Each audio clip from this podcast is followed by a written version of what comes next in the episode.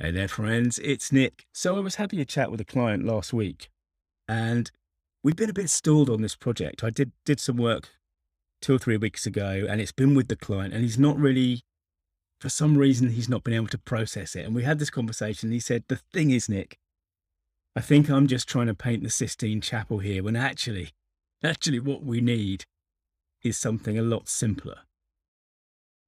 And this is interesting, really, because there's something in that that's related to perfection and perfectionism. And over the over the last 20 years or something, I've seen people get really stalled, get really trapped by this idea of doing something perfectly. And I'm not saying that we shouldn't do things well. Of course I'm not.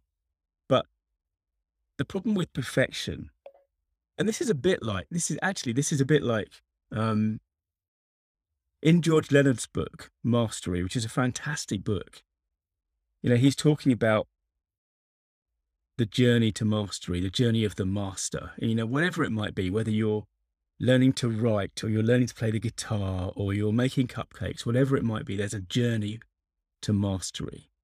And, you know, one of the things he says about that journey is that there's actually no goal you're never i'm never going to be done learning how to write better learning how to tell better stories. That's never going to be something that's done. If you learn to play the guitar you're never going to be done mastering the instrument and getting better. It's just not how those kind of things work and it's you know it's i've talked about the craft of writing. This is this is what i mean. The craft is something that that i will be learning the rest of my life. And likewise with perfectionism you can't get there we can we can understand it as a concept. It's like happiness. We can understand happiness as a concept, but you can't you can't go and get some happiness.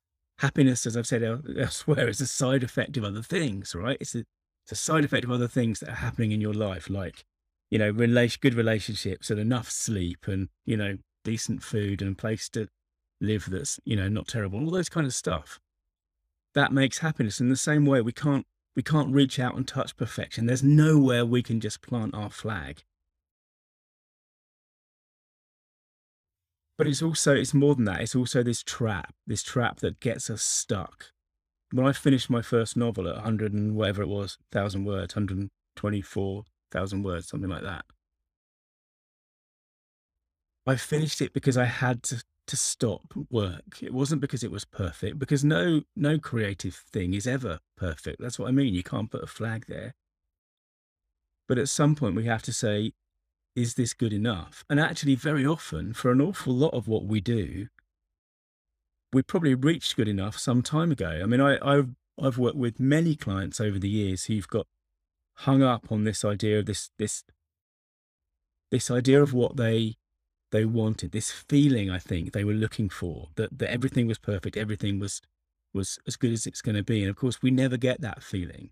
What we get, whatever we're doing, whether it's it's words on a page or a screen or you know a website sitting in a browser or the way we play, you know, the guitar, what we get is something happening in reality, something happening that is that is bound by the you know just the normal laws of life you know perfection that dream is is just well it's just that it's a dream. And i've never i've never been i've never been really troubled by perfectionism. I think that's partly because i'm very troubled by not moving forward with things and i like to make decisions and take actions and try things out.